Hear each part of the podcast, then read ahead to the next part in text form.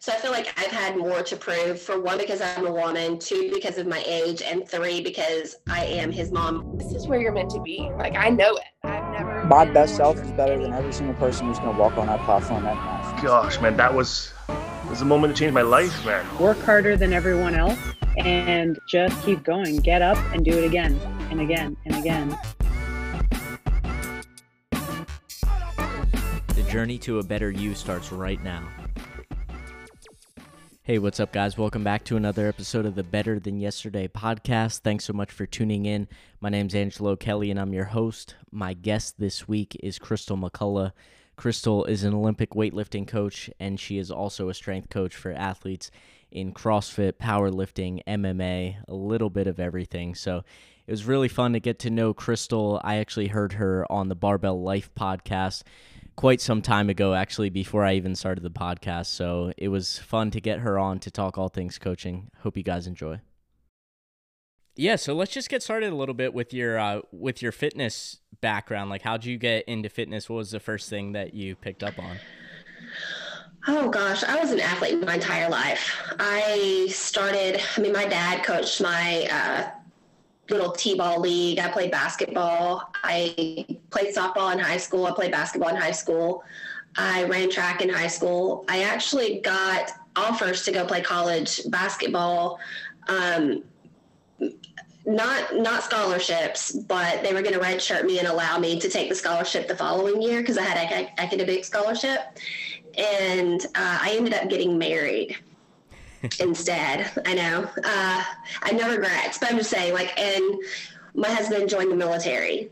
Um, he was in the National Guard before, and then he joined the military. So it was more becoming a military spouse, and it just wasn't my time to go to school, you know. And I mean, technically like as a female basketball player that's five six how far am i really going to go anyway it's not like i had a WNBA career waiting on me so i did all that and then i joined the military in 2003 no 2001 sorry and we did a lot of uh, basketball stuff there like uh, we were in south korea and there's really nothing to do so we would play basketball three, four nights a week, and we had a little league, and I was the only female that played. And then that's when I got pregnant. So I kind of stopped doing all that kind of stuff. And while I was pregnant, I stayed active, but then I started running and everything whenever after I had Morgan because I could do that with him. I could throw him in a stroller. We lived in Savannah, Georgia, and I could run races, do whatever, run it, run with a stroller. You know, my husband would be deployed, so I didn't have to worry about you know daycare or anything like that. So I did that for a while, and then somebody introduced me to CrossFit in 2010, and that's kind of where my love for actually coaching other people came from. And I know that's weird. Like it's like, oh, you found CrossFit, so you became obsessed with CrossFit and I did to a point, but also just watching other people like come in that had other goals besides myself. I wanted to compete, but you had women coming in that wanted to get off medication or you know men that wanted to lose 100 pounds and just to watch them go from that you know through that journey i wanted to be a part of that so that's kind of where my coaching came into and i was a personal trainer prior to that and did a little bit of stuff on the side but that's when i actually really wanted to to coach. Okay, cool. And 2010 is like the early days. Like that's not mm-hmm. where you have a CrossFit gym basically in every town. No, not at all. Not at all. And it was cool. I mean, I actually went to nursing school during that time too. So I I have my RN, my nursing license. I'm an RN. I actually have a master's in nurse education that I don't use at all. Well, so, it's good. It's good to have something like that. Though. Yeah, it's true. It's it's been nice to help me, like especially with certain things that we do with Mash that I have a little bit of an edge of just knowledge that I have just on the medical side that most coaches might not have. Yeah, for sure. I know, like a weightlifting gym, if somebody gets hurt in there, no one has a clue what to do. No, first aid kit, ice. yeah, exactly. Well, so what got you into weightlifting specifically? I, I feel like everyone I talk to has this story where they're doing CrossFit and then people discover the barbell and it's like, oh, I can just do this or I can just coach this. So, so what was your kind of path into that? Well, competitively, I fit better in with powerlifting just because of my age. Um, at the time, I didn't really find CrossFit and moving a barbell until I was 35. So you, I mean, you see masters out there. If there are any masters listening, they feel my pain. We've got so many issues to be able to actually, you know, want to dive under a bar for a snatch they just it's not you know i see kids who i mean who have no fear. We have like that that healthy level of fear in us already at 35 so so i mean I, I i did snatches. I did clean and jerk. I actually did a couple of meets.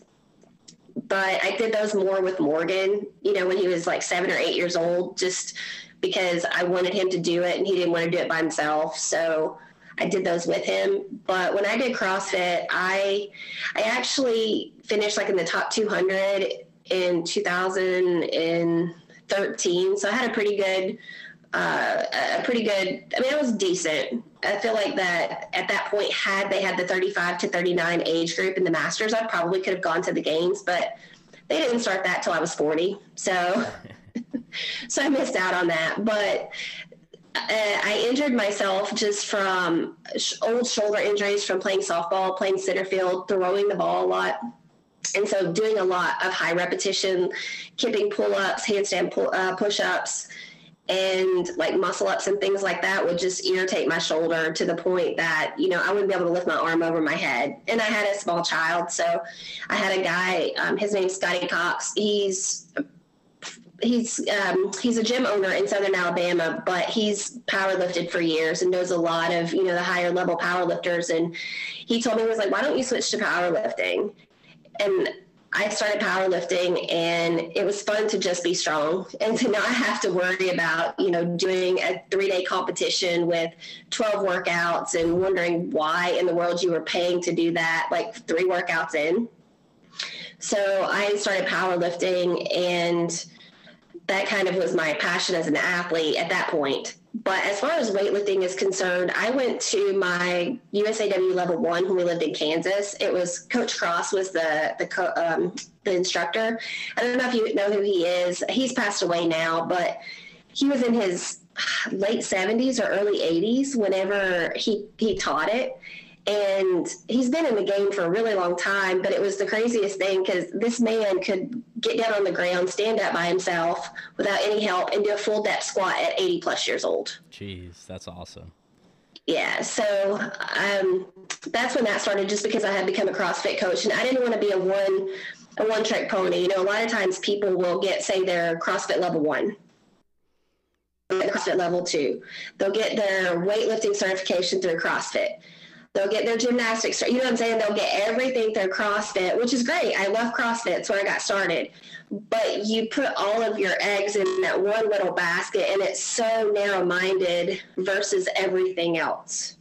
So I started going, I went to like the USA track and field certification because I wanted to know how they trained and how I could relate that back to the athletes, like weightlifters. A lot of the stuff that USA track and field does with, you know, like med ball throws and different things like that, actually they, they get triple extension. They do things like that too, where you can actually implement that kind of stuff in with your weightlifters and it be a good, you know, accessory movement.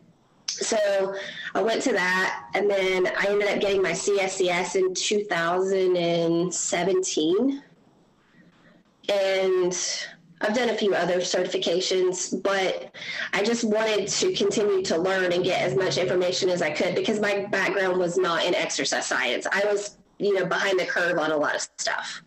Yeah, that's smart. That's smart though. I think going to the specific fields and instead of just going through CrossFit because you're it, CrossFit. The definition is not trying to be an expert at one thing, but you can go to a weightlifting coach. You can go to, and I think a lot of people now are starting to do that where it's diversifying their education. It's not just oh, I'll do CrossFit gymnastics, I'll do CrossFit weightlifting. They're like, oh no, there's a lot. There's people who are much better at this than I can be.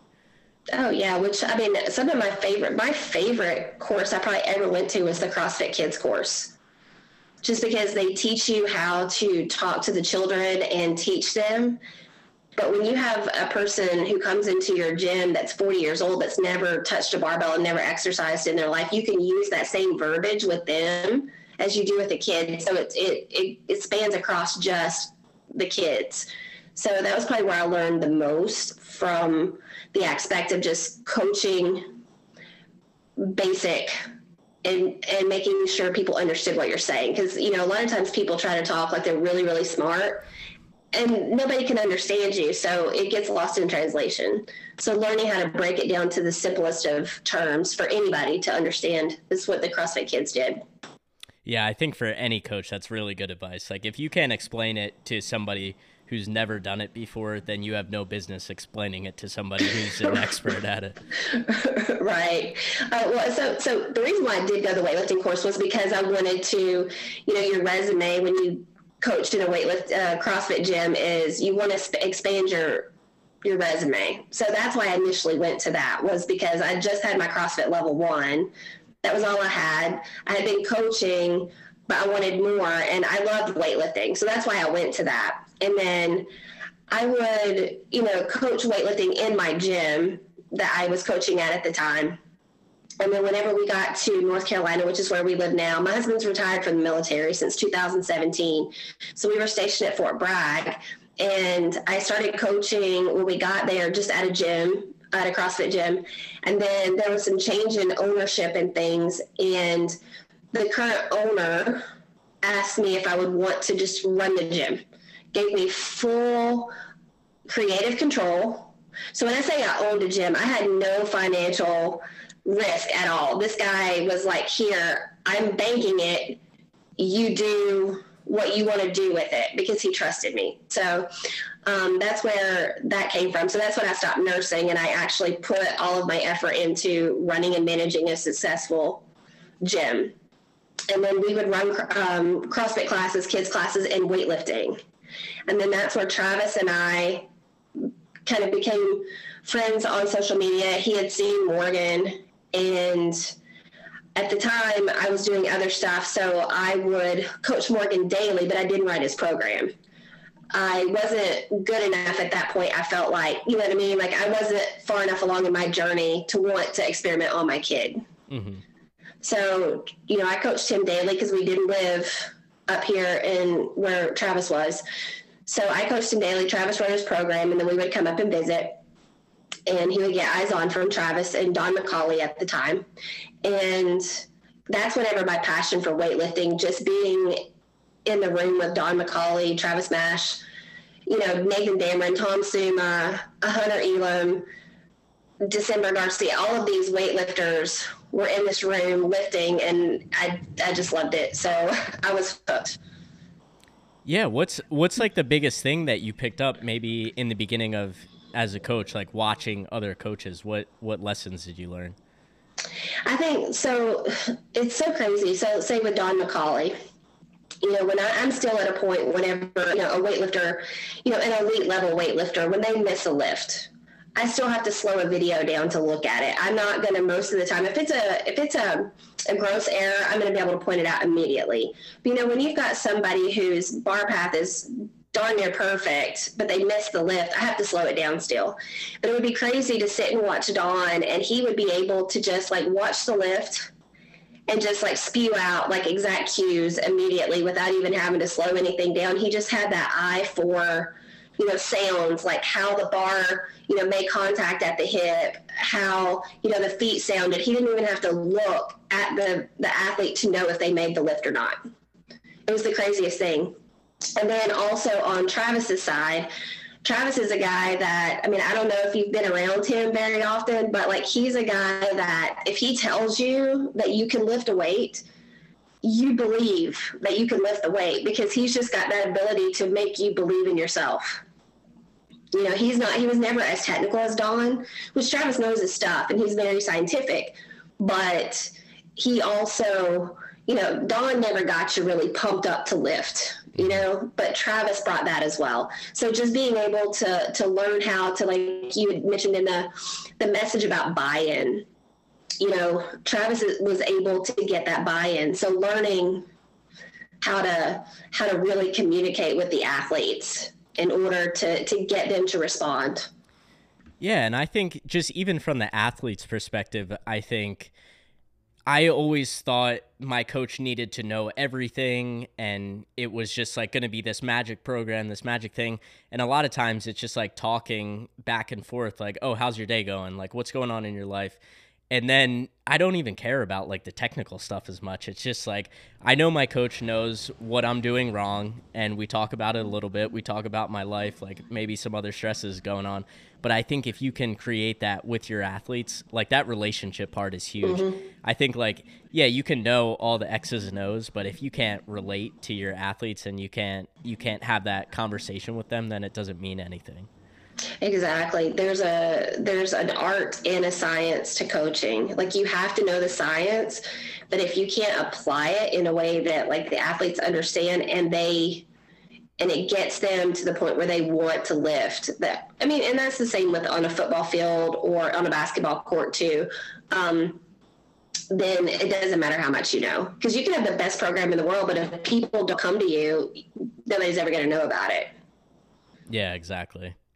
Yeah, and what it, just as a weightlifter, I've been doing it for probably three years now. The program it changes so much. Like, mm-hmm. it, how how many times do you actually go through the entire week and you're like, oh, I did everything exactly as planned. like you have a small injury or something goes wrong, something you have a great day, you PR. Like it's it's just so much. There's so much variable. So what do you think? Like, how much of that is is in your coaching? Like the ability to kind of change things up on the fly when when a day's either good or bad. Yeah, um, very much so. I think, I mean, I've learned a lot about programming over the years. I've done, you know, basically written tons of programs. And then if you saw my programs from five years ago, you know, because I still do online programming for CrossFit athletes, CrossFit gyms, things like that. So um, I still dabble in the CrossFit world but you know just programs that i wrote five years ago versus today it's like wow that's a big difference because you learn from your mistakes. Like i don't think that there's ever a bad program. It just depends on you know if you're willing to make those changes for the athletes because not every athlete's the same. So we ha- i have what i have as a template. And you know especially for you know athletes that are right in front of you it's a lot easier to change things on the fly. Um, you know, with uh, Morgan and Mallory, which they train in the basement every single day right now. You know, I'll watch and I'll see that, you know, lifts are going really well. We don't actually have any workup sets. And I'll be like, you know, okay, today's the day. Let, let's work up. Or, you know, I may say, okay, let's let's get rid of the workup sets. Don't go up because, you know, your your working sets look look pretty, you know, pretty sketch. So, and you know, Mallory's in her first semester of college and she just had finals. So, I mean, like you say, understanding what's going on in an athlete's life and all of the outside stressors that come with being a first year college freshman and being able to relate to them hey, guess what? You didn't sleep last night because you were up all night studying for finals. You've had saltine crackers and it's three o'clock in the afternoon.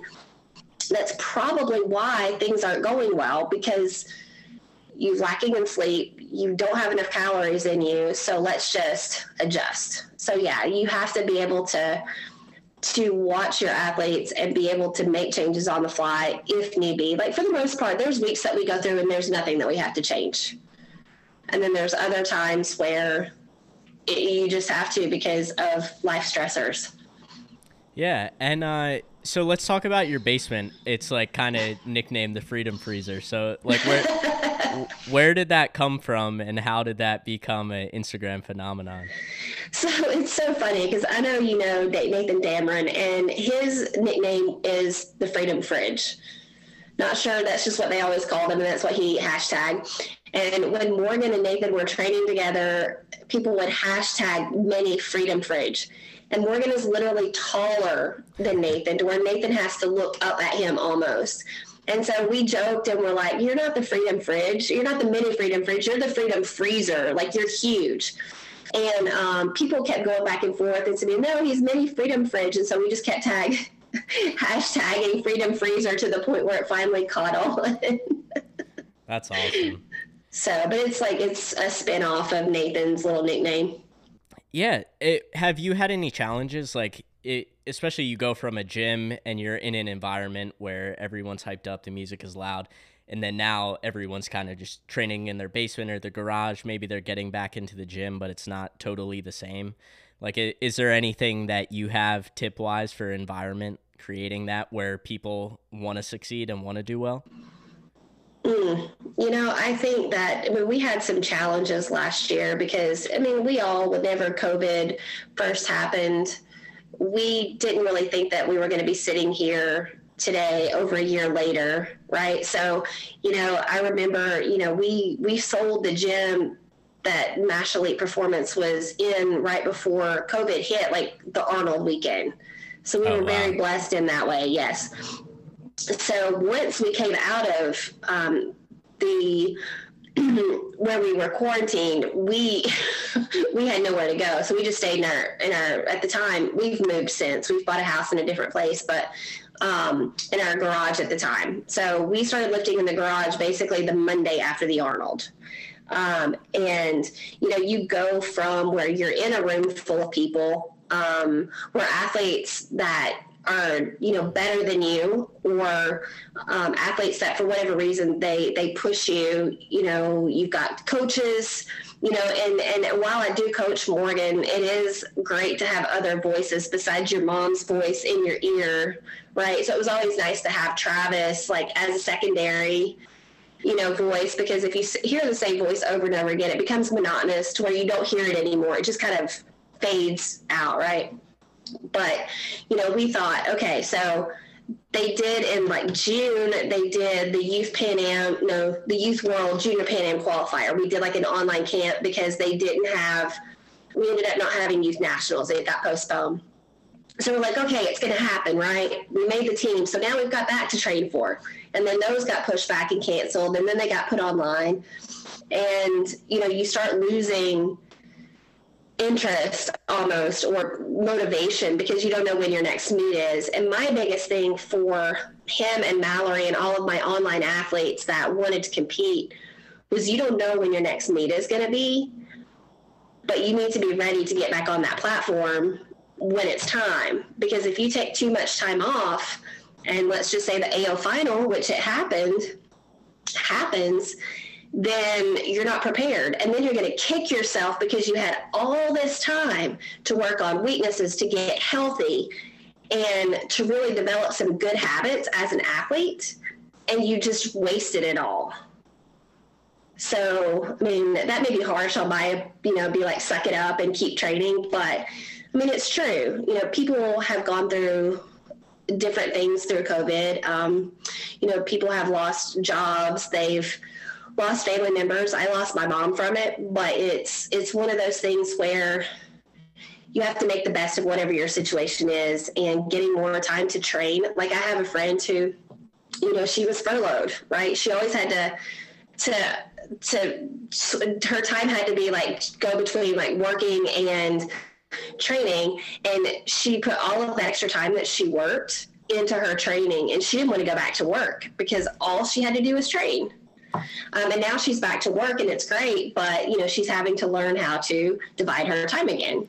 Yeah, I think that's for everybody, not just the athletes out there. Like, and I don't want to be harsh on people either, but you we've had 15 months like if you didn't if you didn't get better that's a disservice that you put yourself through mm-hmm. yeah i know and you know getting on the platform for the first time i don't you know, some people can have really good days, some can have bad days, you know, whatever, because it's been that long since people have been on a platform. But at the end of the day, you know, it's, it is like, for, as a coach, I, for the first several, several months, I got my hands on every single free webinar I could get my hands on. Um, everybody, I don't know if you remember, but right whenever this hit, like people were doing webinars left and right just i mean you could i had an inbox full of stuff that i couldn't even get to because there was so much stuff that i had signed up for. And um, because i mean for my that gave me a chance. I mean i wasn't coaching in a gym every day. At that point i was just with morgan. So i had all this extra time to better myself as a coach because when it was time to get back in the gym and coach athletes i didn't want my skills to be rusty. I mean the first time i coached in a meet again uh, we went down in September to Spencer Arnold's Power and Grace thing, and it was it had been since March since I had counted in the back room of a meeting. And I mean, it comes back pretty quickly, but you're rusty, you know, I mean, so even coaches needed to be honing their skills as well. I mean, if you didn't learn anything new or read a book during the past 15 months, then you're doing yourself and your athletes a disservice because you could have gotten so much better as a coach. Yeah, hundred percent. And you said you're working with a lot of youth athletes, and I you were just at the um, junior camp for USA weightlifting. So what's uh what's the difference you think between working with those junior athletes and people in just the regular CrossFit gym who want to get a little bit better at weightlifting? I think the biggest thing is keeping them interested because I mean, especially right now because you know, the Olympic years that were coming up, a lot of money was getting thrown into the Olympics and the athletes that had the best potential to go to the Olympics, which is where it should go. So, I'm not arguing that. But you've got athletes who are, you know, on that cusp of, like, say, the 2024 Olympics and I mean, it's a, it's a bold statement, but I think Morgan has a really good shot 2024, 2028. We've got other athletes, Hampton Morris, good grief. The kid just jerked 170 over his head as a 61. I know, I that mean, was nuts. but um, so you've got these kids that they could go be doing so many other sports. You know, I mean, Morgan could probably be playing Division One football right now if he wanted to, but he loves weightlifting, and I mean, he's not going anywhere. But I think that the last couple of years, where you know, and it, it didn't help that COVID hit and the Olympics got postponed another year because we would be in another quad right now mm-hmm. if the Olympics hadn't been postponed. So it just feels like it's being drug out. But keeping them interested because you know there's not a lot of money unless you're at the very top of weightlifting and you've got kids who just aren't at that level yet but there's no doubt they're going to get to that level but to keep their level of interest in weightlifting and wanting to continue to get better i think that's where you know things like that camp was really important to, to remind them why they love to do what they do because they haven't been to a meet I mean, the first meet that we went to, we went to Utah, but we didn't have spectators. Um, you weren't able to really sit in the stands. You weren't really able to. It wasn't a normal meet, Yeah. and so you didn't get that. I mean, we were in the back room several times where because it was you know half hi- uh, virtual, half online. There was one kid or one person lifting in person in a in a session. So you actually go to Utah and you're the only person in the back room on the warm up area. So, so while they did a great job with that, you didn't get the feel of what a meet is like, especially if that was somebody's first meet. So I think the biggest thing is, like I say, keeping them interested in USA weightlifting. You know, I'm hoping that once the Olympics happen and we get into the next quad, that they'll shift their focus a little bit more back to those juniors who are you know on that cusp not necessarily money wise i mean that would be great but just in general just recognizing and making them feel like that they're wanted that they're not just getting pushed aside Yeah, and weightlifting is such a tough sport. Like you a lot of people progress really fast, especially youth and juniors who are learning the movements and then you might have 2 or 3 years where you don't PR and it's like how do you mm-hmm. keep somebody interested during that time? yeah that's that's hard i mean i i think the biggest thing is is you know a, youth or a kid should never not hit some kind of pr i mean it could be so much so that you know they may not pr their snatch for a while and it might be technical stuff that we have to work on.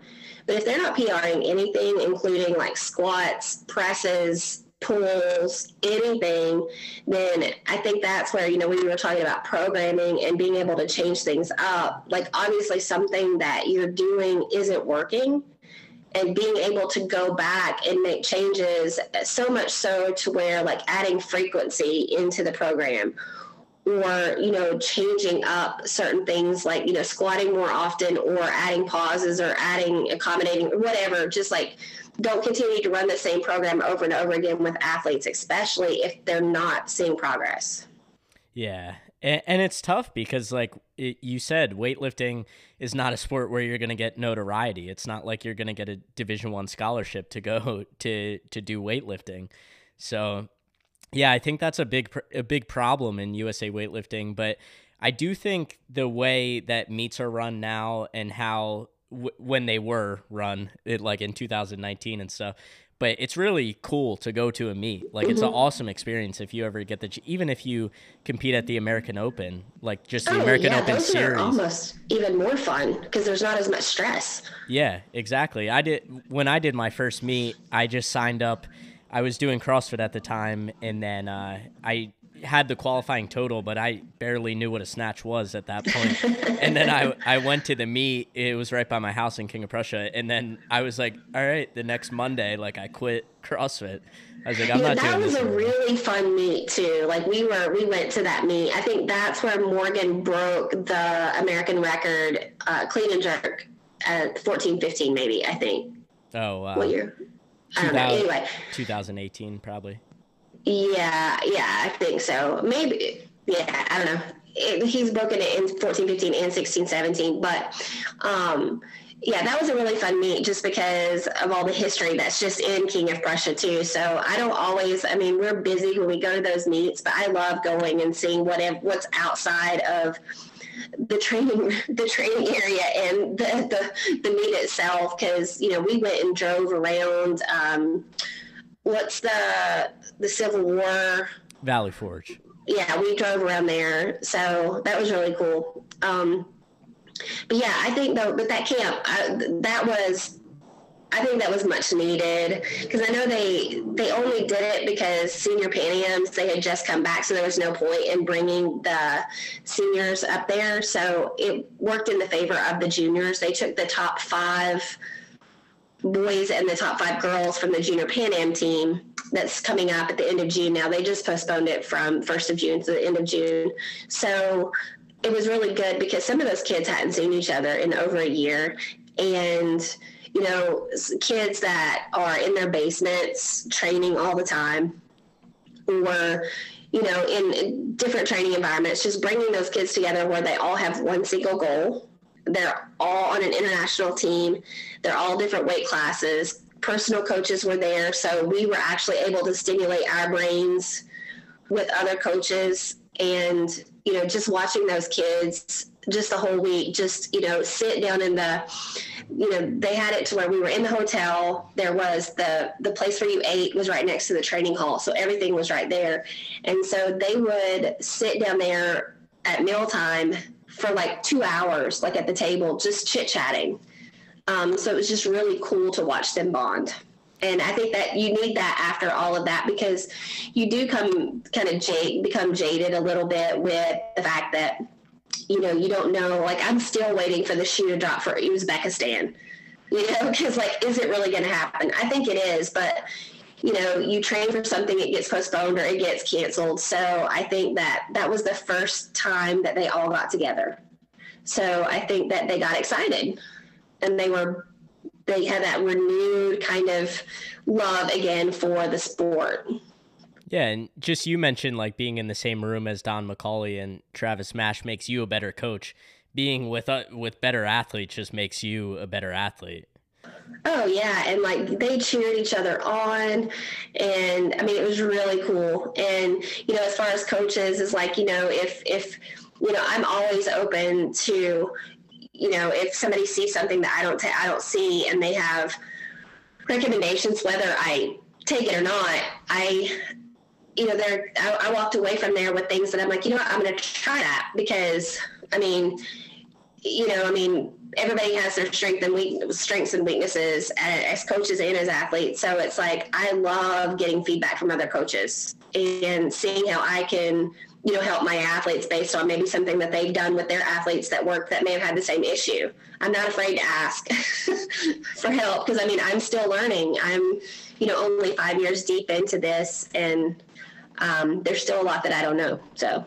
Yeah, I mean that's an awesome trait to have though, just curiosity in general. Like if you're not good at something, ask, go around the best people and just figure it out. Like ask them how they did it. Yeah, believe me, I signed back up for school. Like I'm about to start my second semester in a second master's program just because of my curiosity. I don't know if that's good or not.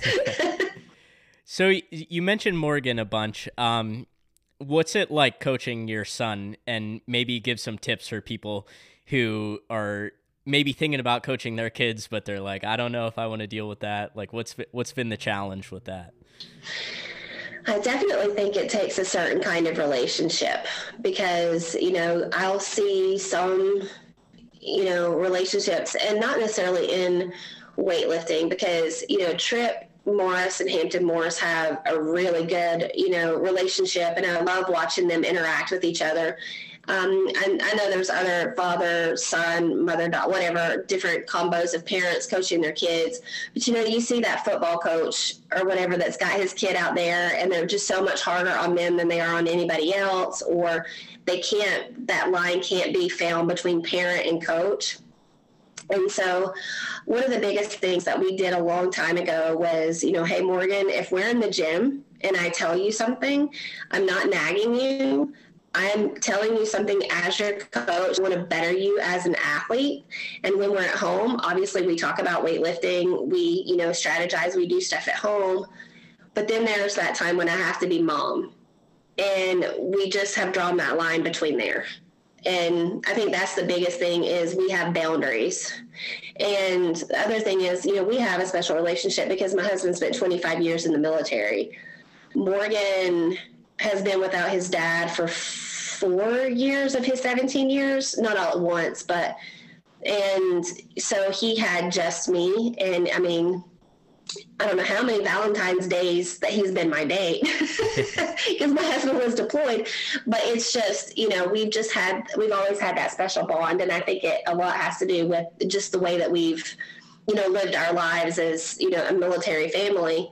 Um, but I did not coach him straight on. Like early on. I mean, I had hands on and I would coach him daily, but you know, I outsourced a lot too because I mean, obviously that's what brought us to Travis and stuff. And Travis still has a huge role in Morgan's development. Morgan is about to go to Lenoir-Rhyne, which is just right down the street from us, and he's going to be on the weightlifting team where Travis will have him daily. So Travis and I will switch roles. I'll be doing the programming, and Travis will see him daily.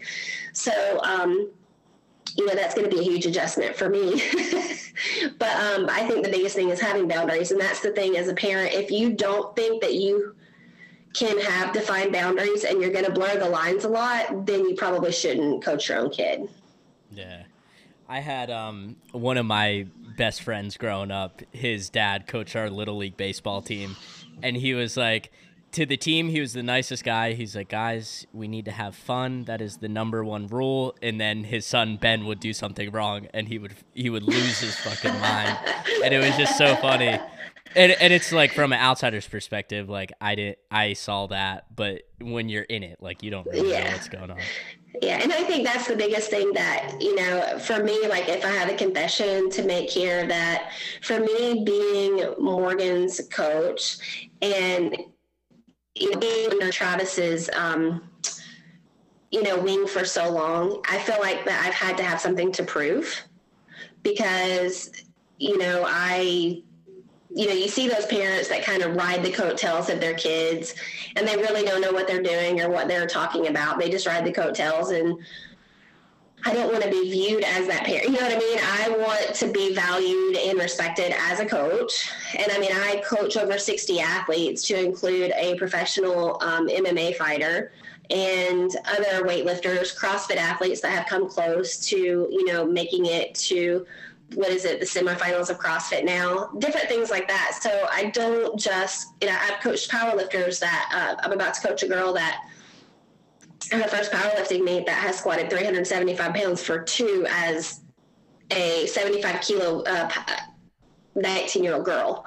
So, you know, it's, I want to, you know, I don't want people ever to think that I got to where I am just because I'm Morgan's mom. Mm-hmm. If that makes sense. So I feel like I've had more to prove for one, because I'm a woman, two, because of my age, and three, because I am his mom. But I always make it very I think sometimes he gets the raw end of the deal because I try so hard to be so fair with all my other athletes and I don't want to give him special treatment that there's things that he misses out on because I don't want to give him special treatment. But then on the other hand, he gets to do things that other athletes can't because of all the safe sports stuff. You know what I mean? Like that, and because I'm his mom, he should go do things that maybe the other athletes can't.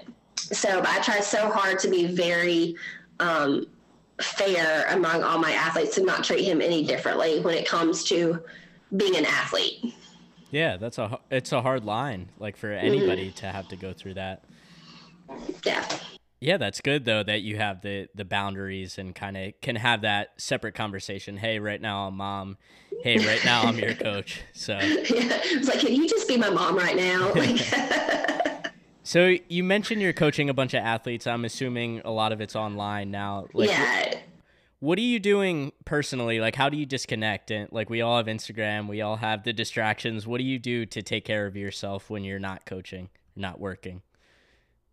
Gosh, that's a good one because usually it would be training. Like, you know, I still am a competitive power lifter. I still have my own goals. I, you know, I had my best meet in 2019 where I everything came together.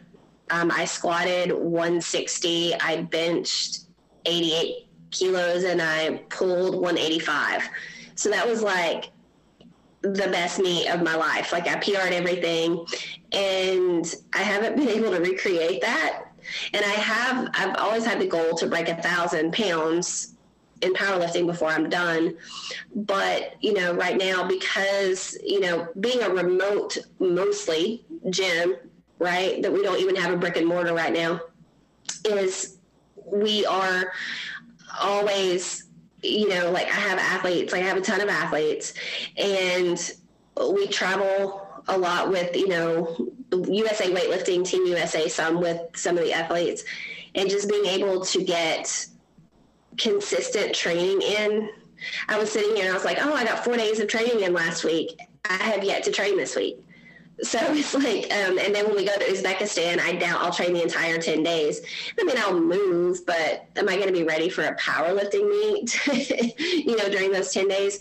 So it's just more about, um, for me, my unwinding is getting a good book to read that does not have anything to do with coaching or anything like that. I unwind with Netflix. I mean, I'm on like season 13 of Grey's Anatomy for like the third time. I don't know how people unwind with that show because that that stresses me out. So I'm a nurse, so okay. I understand some of their what they say, but then also just the training. So I get really irritable. Like we've had a lot of stuff happen this week. Like something um, something burst in our bathroom. It flooded our basement. Um, the kids are trying to train around guys like cleaning up our basement, which thankfully, oh my goodness, thankfully it happened on the other side and not on top of our equipment because that would have been horrible. So we have a, a new puppy that we're trying we're trying to train, and he's eating everything. So it's like trying to find that hour to for me to train. I get so irritable if I can't. So um, I can be unbearable sometimes if I've not trained at all that week. So my family's there's times where Morgan will be like, "Mom, go train, please." so that's my biggest way to unwind, and it's just even moving, not necessarily getting a barbell on my back, but just you know feeling feeling like you're doing something. Yeah, one thing I've been doing is just like going for a walk without bringing my phone. I'm actually going to post about that on Instagram later. But like just going for a walk for 30 minutes and not having any notifications, not not having any agenda. It's like just so calming and relaxing. And then everything's there when you get back. If you have a message on Instagram, it's still there. No one's to no one's to be mad at you because you responded 30 minutes later. Yeah, there's there's no real emergency in fitness yeah, hundred percent. No, and that's true. I do. I do go walk some, so that's true. And whenever the pandemic was like in its deepest, and we had, you know, we were quarantined. That was our get out of jail free card was to go to the park and go walk. So we used to do that as a family like almost every single day. And Morgan and I still do it some because that's when you, know, you have a 17 year old kid. You know, that's about the only time he is not attached to the PlayStation or his phone.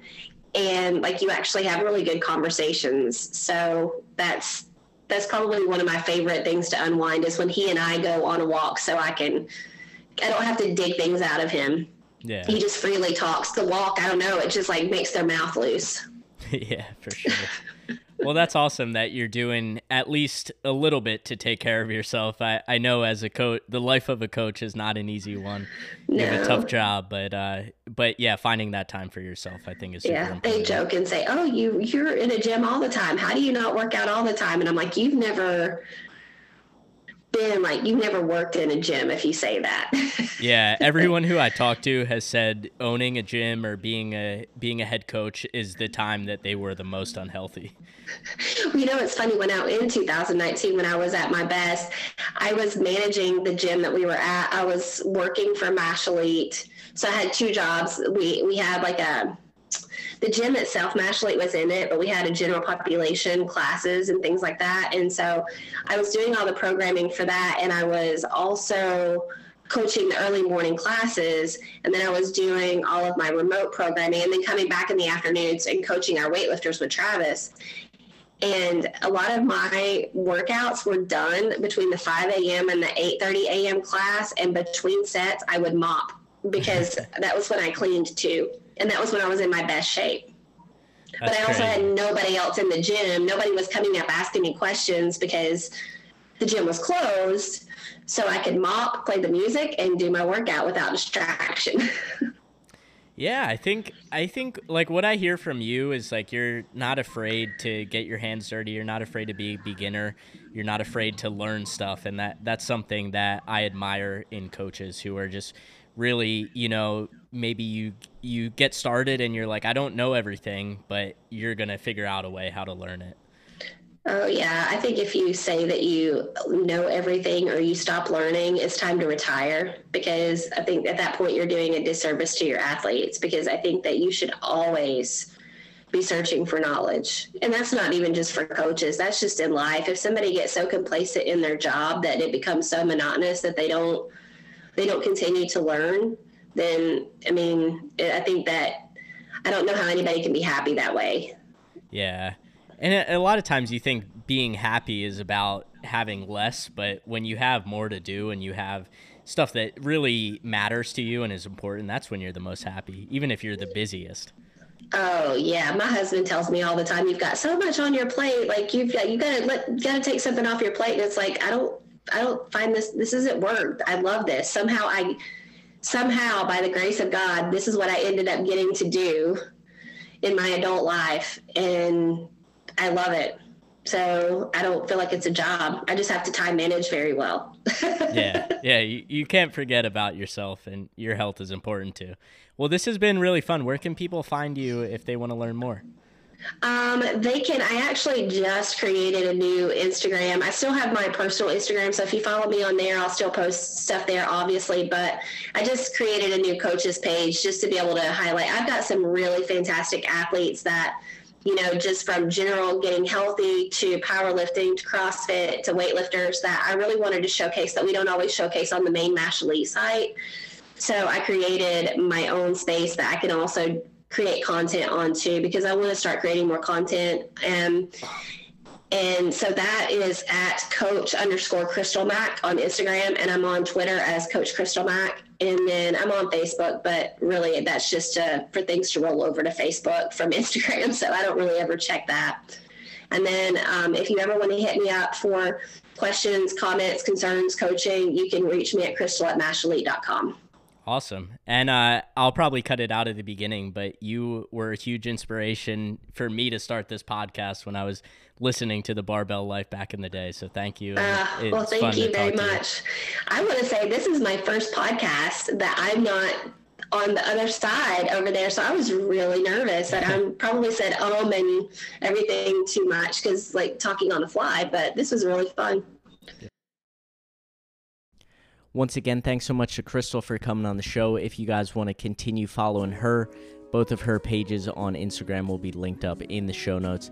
And if you guys enjoyed this one, just take a quick screenshot and share it out on your Instagram story and tag both of us. We would definitely appreciate that and help spread the word to new listeners. So thank you again for tuning in. Appreciate you guys, and I will talk to you next week.